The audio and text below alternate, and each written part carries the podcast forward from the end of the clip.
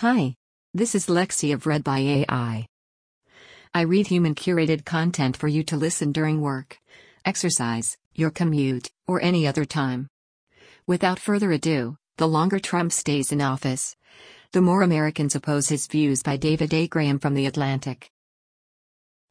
One of the most enduring descriptions of presidential power comes from Teddy Roosevelt, whose description of the office as a bully pulpit reflected his conclusion that its true worth was not its constitutional powers, but the ability to speak with and persuade voters.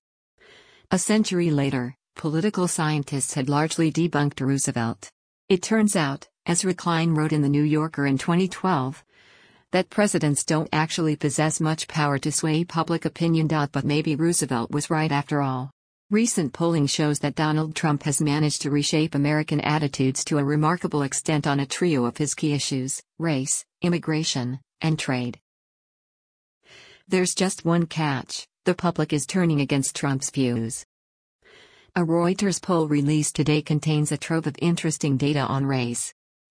Trump has long sought to use racial tension to gain political leverage, but this summer he has become especially explicit about exploiting and exaggerating racial divisions, with a series of racist attacks on four Democratic congresswomen, and then on their colleague Elijah Cummings, as a strategy ahead of the 2020 election.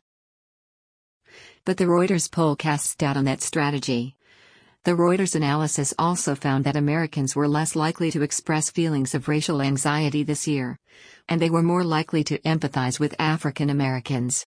This was also true for white Americans and whites without a college degree, who largely backed Trump in 2016. Among the details, the number of whites who say America must protect and preserve its white European heritage has sunk 9 points since last August. The percentages of whites, and white Republicans, who strongly agree that white people are currently under attack in this country have each dropped by roughly 25 points from the same time two years ago. It isn't entirely clear what is motivating these changes. As Ashley Jardina, a political scientist at Duke, told me recently, there has been a 10% drop in the number of Americans who espouse white identity politics since Trump entered office. Many members of that group interpreted the election of Barack Obama, the first black president, as a threat to their group. And with Obama out of office, they may feel less threatened. Jardina also noted, though, that Trump's most explicit racist rhetoric turns off voters who may feel threatened but don't exhibit classical racial prejudice. But the Trump era has also radicalized Democrats, and especially white Democrats, who by some measures are actually more liberal on race than fellow Democrats who are minorities. Reuters found that more Democrats say blacks are treated unfairly at work and by the police than in 2016 remarkable given how coverage of police violence toward African Americans has dropped in the past few years, while Republican attitudes have remained unchanged. Meanwhile, opinion shifts like the ones on race appear elsewhere.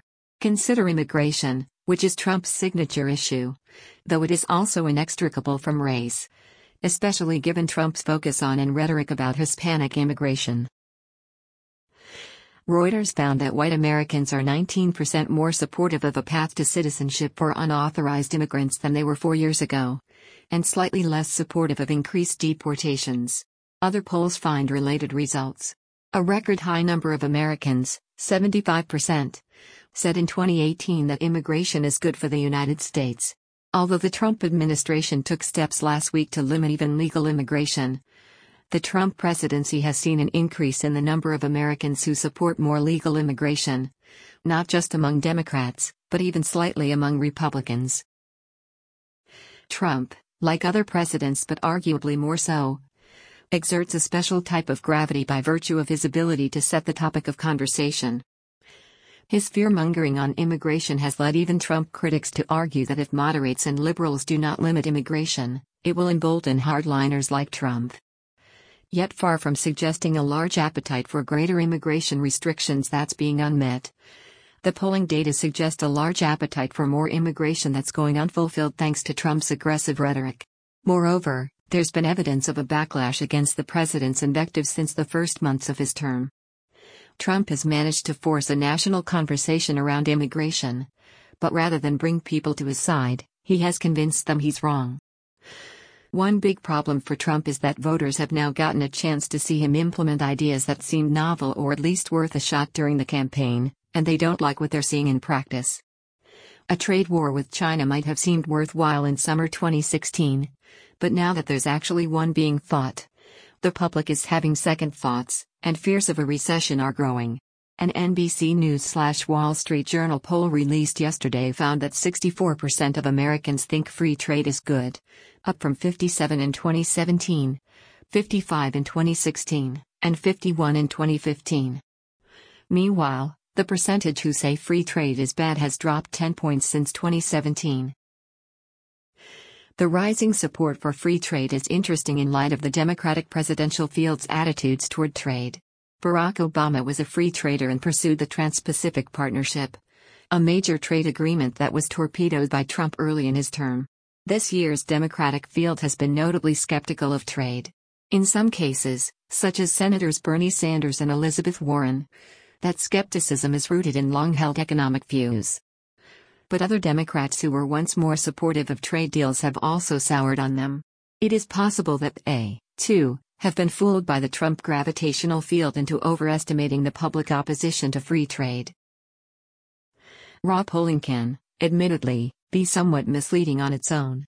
Progressives have for years lamented the gap between the fairly liberal policies that the public says it favors and those that its elected representatives actually pursue. One reason for that is not everyone votes, and those who don't vote tend toward the left but the Reuters poll offers reason to believe that the shifts it documents are directly relevant to the coming election.